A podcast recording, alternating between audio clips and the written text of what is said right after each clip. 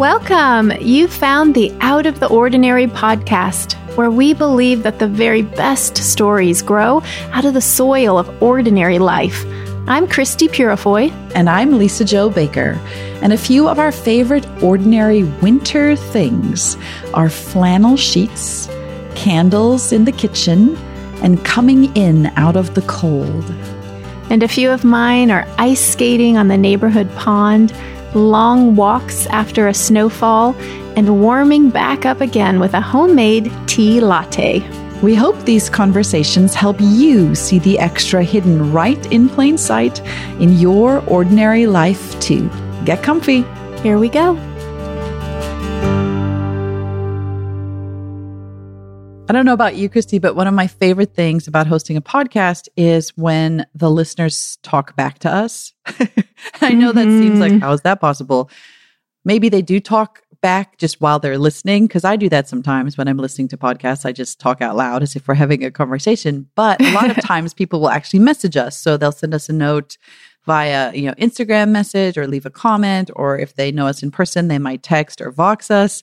And I laugh because I got this message this week from our friend Tanya, our good friend Tanya in Canada. And she wrote to me, I have to tell you, I nearly drove off the road today. I was laughing so hard at you describing Jackson's diaper crisis in the middle of the airport. Sometimes I wonder how we survived mothering early years. And if you're wondering what, it's because for the last two weeks, we've been doing this mini series around the idea of re entry.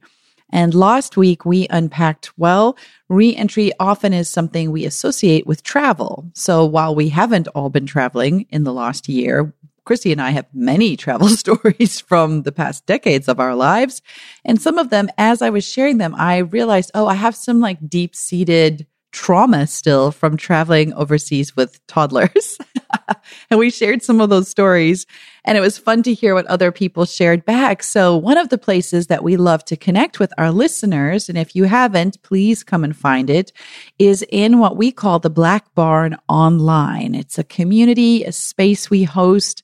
And one of the things we do on Thursdays is unpack the conversation from the podcast that week. So you can always go to blackbarnonline.com it's always in our show notes too. And we asked people this week where, what was the last trip you took before the world shut down? And it was fun listening to the replies. It was. There was one story that caught my eye, Lisa Jo, because um, Sherry shared about her last trip, which talk about like down to the down to the wire. I mean, I felt nervous just um, reading it. So Sherry um, shared about how she said when the virus was becoming diagnosed last March, um, with her family, she flew into Las Vegas and um, they uh, did some travel through Arizona. But she says on our drive back to Las Vegas to catch our flight home, we heard that Las Vegas was shutting down. And as we drove through the city, it was a ghost town. No cars, no casinos open, no people walking on the streets. The airport was close to empty, but our plane was full. We boarded and delayed and again delayed. We talked about that last yep. week. and then the announcement came in that someone in the tower was diagnosed with the virus and the airport would be shutting down. But since we were on the plane, they said our flight would be taking off. Oh. Thank goodness. Yes. It was an awesome trip, she says. And that's how cl- that's how close they came. Like I feel like ah, I feel all wiggly. And then um Kara shared um she said uh, so she said I'm loving this series on the podcast. We go to Costa Rica um, every so often to visit family, and our last trip was January 2020. She says, I remember reflecting a lot on that trip about my oldest starting kindergarten that fall. Little did we know he would be with us all year doing remote school. We will miss him when he goes to first grade in person, but I know it will be easier to let him go because I'll be so happy for him, my own little extreme extrovert, and for me to have some quiet in the house if I'm honest. And those words in Kara's um, comment, uh, little did we know, I feel like if we had a nickel for every time we have said, little did we know. But I realized, um, you know, reading these comments, I realized, Lisa Jo, I don't actually remember my last trip. Do you remember yours? You don't? Maybe it's because you leave so seldom. You and Maplehurst I think are that's one. Why. I think maybe you would better remember the last time people came to you, like the last time you hosted. What was that? I remember that clearly. Yes, yes. So in um, it was days before everything shut down. Um, March 8th, 9th, 10th, I hosted here uh, three dear, dear friends from Chicago. So I can remember picking them up from the airport and offering them hand sanitizer. Like that's how really? close we were to we were not close. I was not close to understanding what was about to happen, but it was enough in the news and in, you know, being discussed that I was wanting to make that offer as soon as they, you know, got into my car. And I've never done that before when picking up guests from, from the airport. And so, yes, yeah, spent a glorious few days with them because it felt like spring. It was starting to warm up here. They had just come from cold Chicago. And to know it had it had been a hard, a difficult trip to plan as it is with busy moms. It had been very hard to find time when we were all available. And actually, we had really been trying to plan the trip for April or May because we assumed we would have better weather and we could get out more, but it just wouldn't work out. And so we ended up with this mid March time that, here I'm going to use those words, little did we know, wow. was exactly right. the perfect time. It wow. and that gift, that gift of that timing is something I have returned to in my mind again and again over this year. So many times I've texted these friends to say, "Can you believe that we had that time?" It's incredible to me. Yeah, that's really beautiful. I remember two stand out for me. One of them was the last time I came to your house. So that was the December, December 8th and 9th, 8th, 9th, and 10th. I even remember the dates. We came and spent a, a, a, few days for a quiet writer's retreat with some of our close friends. And it was just a very sacred time. And at the time we had thought, well, maybe this will be an annual thing. Ha, ha, ha. Yeah. I remember every, yeah. all five women from that retreat all sort of texting each other, this past year around the same time saying, Oh my goodness, a year ago we were together thinking just that was the thing, just taking for granted, right? Like it, it seemed like nothing to come. And now it seems like the promised land, like how we had no idea how good we had it to be able to fly in and drive out there and spend time together. And Nobody was wearing masks or worrying about hand sanitizer. Mm-hmm. We were mm-hmm. all snuggled right? up really close. It was cold. we were around the fire. Like, you know, we, yeah. we just couldn't have been more up in each other's business. And I look at that now and I just think, wow, yeah, little did we know, but like how precious this was to get to spend this time. And I just assumed I'd be back. I mean, I remember saying goodbye to you and being, and saying, something along the lines of I'll see you next month or in a couple months we'll record together again. That was just an assumption. We took it for granted.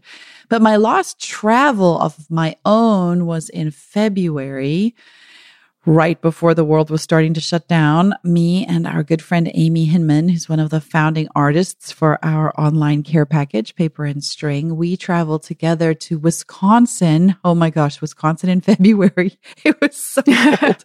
it was so cold. Um, and we we were at a women's retreat where I spoke. We were there for two or three days, and it was so lovely. And it's funny because Amy and I just traveled again for the first time this month, actually, to an event in Indiana. But it was just, you know, I flew in, spoke that night, flew home, but a very different experience. So rather than last year when I had been surrounded by all those women and got to sign books and hug people and listen to their stories. This year, they had me escorted into a small little room by myself with Amy. We wore masks the whole time and then escorted up to speak and then escorted right off and out again. So part of the introvert in me thought, huh, maybe this is the, the better way. you just come and speak and leave. but, but when I look back at pictures from last year, I realize, oh, it's, uh, it's hard not to have that sense of real personal connection and closeness and contact. So that's what these conversations are as we think about what does reentry look like because for sure it's not going to be this big one and done. Like and now here's the date on the calendar where life goes mm-hmm. back to mm-hmm. normal. Clearly that's mm-hmm. not going to be it. We are more inching toward tiny little bits of normality. And that's why we thought we'd have this series of conversations unpacking what that's looked like. And so I, as we were getting ready to speak today, Christie, I love there was a verse that you referenced that I think so perfectly captures what reentry looks like, but also so perfectly uh, captures what the heart of this podcast has been about. That's right. That's right. I thought of this verse right away because I guess not only with reentry now in my life, but always in my life. I want the I want the new beginning to be after especially after a hard thing, a hard season or a hard ending.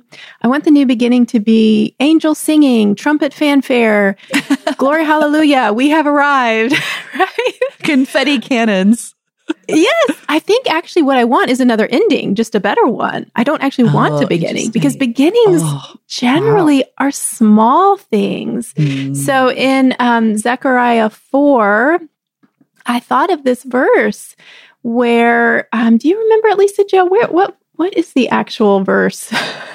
uh, yeah, we had it pulled up because we are looking at it together. So it's Zechariah 4, verse 8 well 10 really it's verse 10 we, we so we had oh, we had oh, yes. 10 pulled up but then we went back and read the passage because we were trying to understand the context of this really beautiful verse so i'll set the scene and then you can read the verse okay okay but there's this rebuilding happening or this building of a temple and uh, god is making a promise again as he always does and there he's talking about how he's going to help them and they're going to lay the foundation of the temple and complete it. But as you can imagine, when you're building a temple, just accomplishing the foundation might feel discouraging, especially because it's not even something you can really see with your eyes. It's just kind of a level mm. plane in front of you.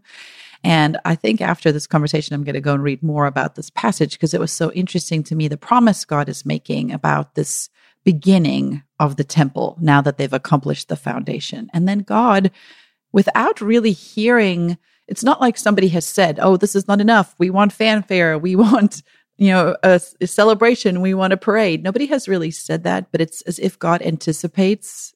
That's my interpretation. Our human hearts, and then He offers this in verse ten. Mm-hmm. He says, "Do not despise these small beginnings, for the Lord rejoices to see the work begin."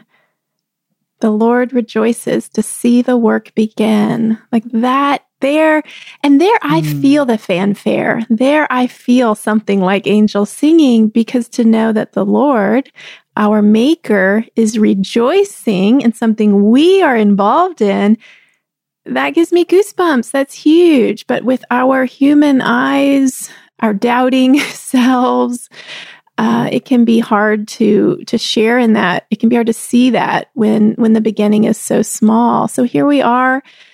Reentry in different ways has begun, but it is small. And I think we have discovered at this point in our podcast relationship, Lisa Jo, that small things are very on brand for us at the Out of the Ordinary podcast. I mean, our very first episode, right? talked about that when everything big starts small. That was our very first conversation nearly three years ago. And here we are still talking about it.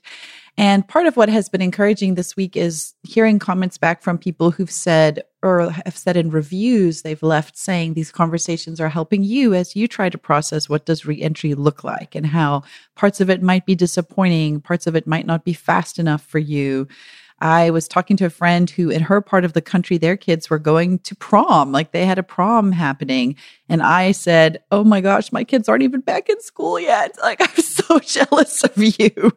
So, different parts of the country are really experiencing this differently. And so, for some of us, it feels really small and not enough and frustrating. And I just love that God always speaks into that. And in this verse, too, it's interesting. He then talks about when they place the final stone, he's anticipating this moment. And it says, when he sets the final stone of the temple in place, the people will shout, May God bless it. May God bless it. And I just love that picture that God knows we start small, but he also knows that because of him, there will come an ending. There will come a time when it is complete. And I think completeness, right, is a better word than an ending. There's a mm, sense of mm. completeness. And that's good. This this week we mark that in our family in this sort of unique way because when everything was shutting down last year, it was right around Zoe's birthday. So her birthday is March 19th. So we are in the week of her birthday now again. And at the time, it was my brain was still playing catch up with the news. I remember thinking, what? Like, so school had just shut down it was her birthday and we had to change up all of our plans because we realized, oh, we can't have like a bunch of kids over. And it was the beginning of us rewriting the scripts in our head about what life was going to look like. And it's such a milestone for me. So it's so connected to Zoe's birthday because the way you celebrate things are what you remember, right? These are the big milestone moments. And it didn't end up looking like we thought it would. And now here we are back again a full year later in the week of her birthday and things are slowly opening up. So we'll have a few little friends over who we've sort of had in our bubble this whole time. And she's excited because she gets to have friends this time. and we've talked about what it will look like and how we'll celebrate. But it's small. It's still small. It's not like we're like, oh, have 15 friends over and let's go out to some place. Mm-hmm. You know, often children's birthday parties are hosted at a at a restaurant or a fun center or whatever, a jumping castle. All of those are right. obviously still closed. So we're going to have a tea party, which is her favorite thing anyway. So we'll have a tea party. She'll have a few friends over. But in my mind, I can measure now date to date, beginning and tiny tentative ending completeness that we've marked a full year of life looking completely different. And so even though the vaccine is rolling out and there's, you know, numbers are starting to drop, life with masks doesn't look like it's going to end anytime soon. We're only back to school 2 days a week here. You know, mm-hmm. it's all mm-hmm. very very slow. But the birthday this year really feels like a beautiful measuring moment of wow, mm. we did it. You know, we went through a whole year in this strange world and it's forced me to reflect. You know, we've celebrated each other. We've walked through hard things. We've been sad. We've given people room to be disappointed. We've felt a lot of feelings. We've been able to adapt. God has continued to provide financially, even though my husband lost his job because of COVID. There's a lot of things that it's not just about a birthday anymore. It's about how the birthday falls on this calendar that offers me a tangible, almost like a line that I can measure against. Oh, speaking of line, so yours is actually quite beautiful and symbolic and lovely. Maybe mine is too in a different way, but as soon as you said the word line, I thought of so this week I've been scrolling back in my well, I've been doing it for a couple weeks now, scrolling back in my photos on my phone to one year ago. And mm. because, of course, in February and now March, I'm revisiting that very momentous time. And this week, I came across a, a photo that I, I shared in my Instagram stories of, of a line, but it's a, it's a flower bed in my back backyard um, behind the kitchen. And it was a new bed. I was plant, going to be planting it up from scratch last spring, last March. And on March 13th, I was out there that morning. It felt like spring. It was sunny. I was out there spreading compost in that bed. So, you know, mucky black soil to feed the plants. And I, Jonathan had gone. We have a local um, compost facility. And one of the good things about living in mushroom farming country is that you have free access to mushroom mulch, right. mushroom compost, which is after they harvest the mushrooms, they have this really fertile, mucky stuff and it just piles up. And so living right here, I, we can just go get a, a, load for free, which is great for the garden. So John had done that, and I was spreading the last of, of what he had brought home a few days before. And I t- kept telling him, I don't have enough for this whole bed. So can you go get some more?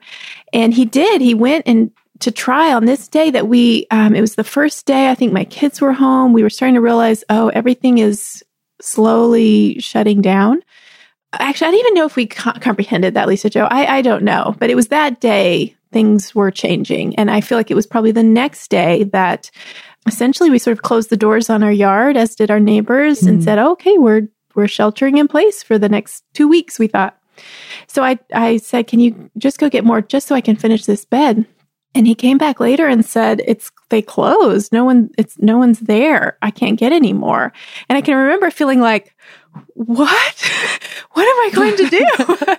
and in this photo I pulled up, there's the bed and there's all this beautiful black compost. And then there's this line where it just stops. and then you see my ordinary like clay, you know, dirt in my bed. And it's this line of like before and after. and um, you know, agriculture, farming, these local p- horticultural places. I mean, they were affected too, and they'd sent their workers home, and they were closed, and that was it. the The compost I had, I was not getting any more. That was it. It was this line. I feel like line in the sand, line in my yeah. garden bed. But Lisa Jo, this week um, we've had um, our first taste of spring weather. And as is true in most places in the country, but I feel like especially true around here, um, it will be two steps forward, one step back for a while. So I am I am right. not suggesting that spring is here to stay.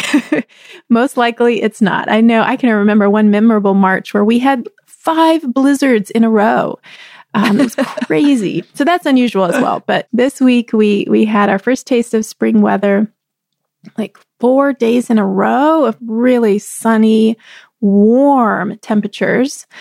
Um, and so I got out in the garden again, and it felt so good to start some of the the cleanup and the snipping that will help um, the perennials, the plants that come back year after year, grow in really well. Um, they could grow without my help, but if I clear away some of the extra leaves, if I cut things back, they will grow in so much better and so much more beautifully, and we'll be able to really see them. So there's always a lot of, of work to be get, to be done um, in, in order to sort of restart the growing season.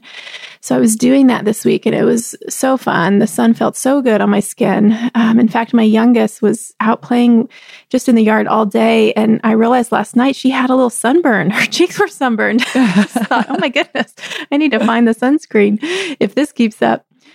But the other thing about restarting the garden in March is that one aspect of gardening that is really the part that probably feeds my soul the most is absent we don't have it. It it's not accessible in March, and that is beauty.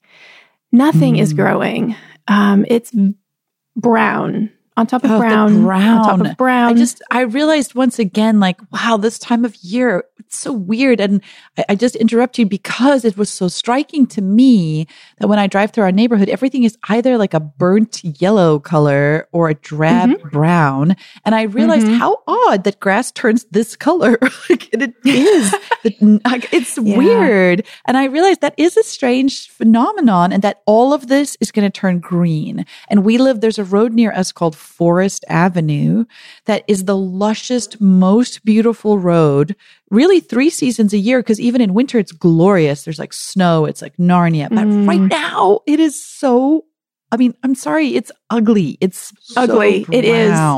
And I am yes. over it. And I said to Zoe, we are going to wait because I can't, I'm like a, like I spy, right? Waiting for those little prickles of green to start appearing. And I feel like, like a crack addict. Like I cannot wait for that to happen. I'm desperate for green. And I'm not even a mm-hmm. gardener, just desperate for green.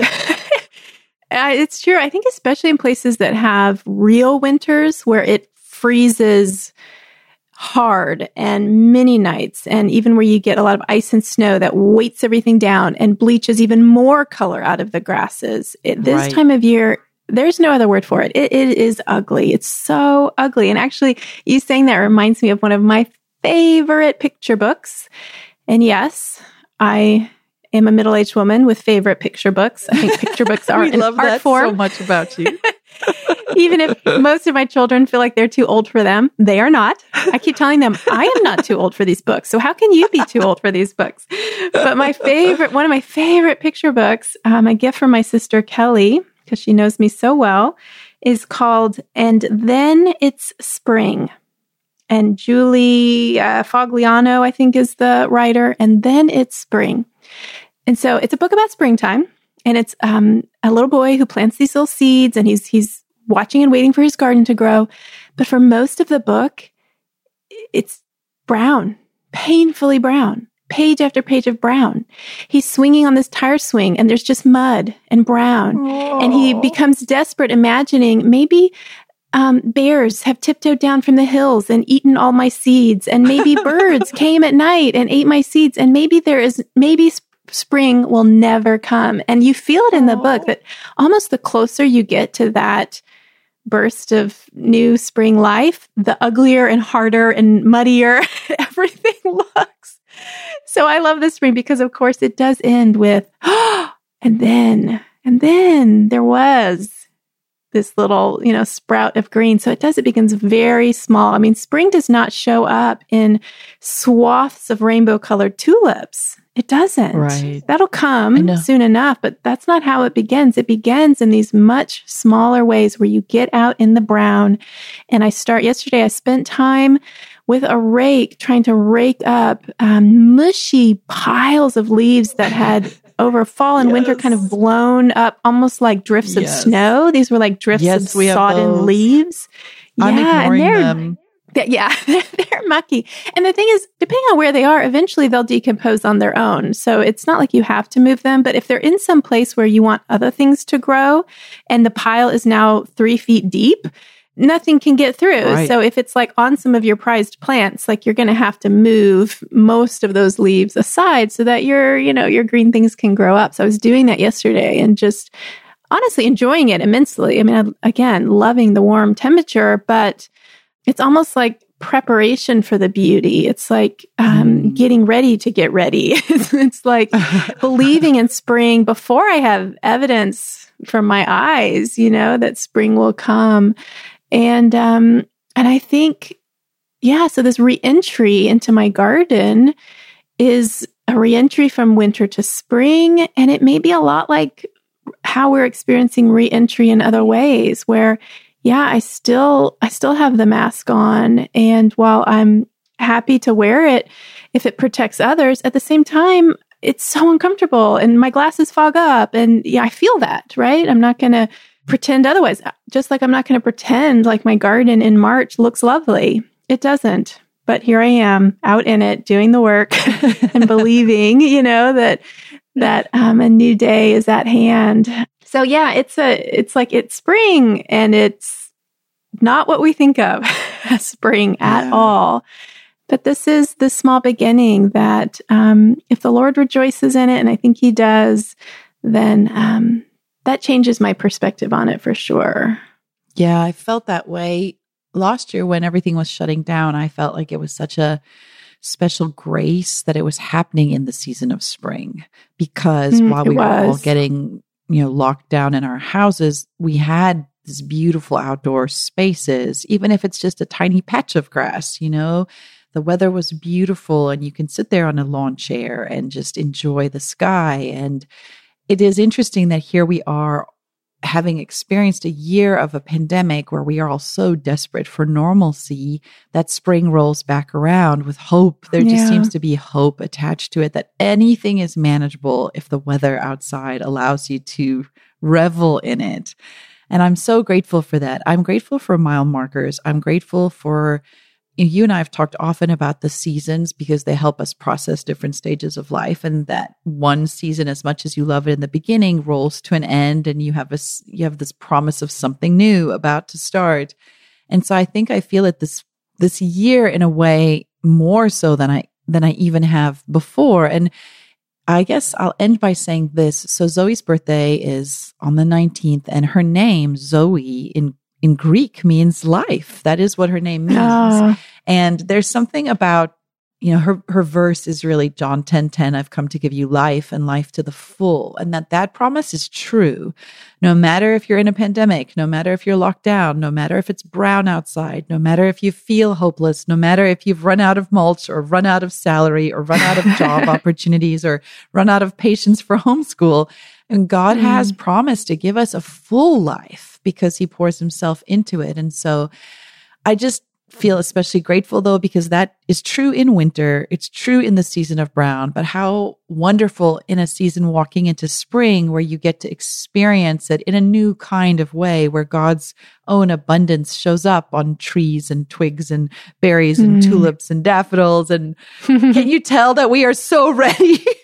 Ready for spring to come. We are going to have to finally re- we get we get to record a new intro where we talk about our favorite things about spring. And Christie, I don't know about you, but now I feel just so ready of the anticipation of like right? all things yeah. spring that I love. Yeah, I'll, maybe I'll let's end with this, Lisa Jo. So I did a thing this morning. My garden is, as I said, my garden, my yard, the whole world here where I live is brown, brown, brown. But a few years ago, I planted something because I knew I needed something more than brown in the brown season, I planted these particular daffodils that bloom much earlier than most daffodils. Oh. And um, I have them on my Instagram. If you want to go to um, Christie Purifoy or Maplehurst Gardens on Instagram, I shared them there. So you can find the exact variety name if you too want to do this. So I planted these daffodils a few years ago. And this week, they started blooming.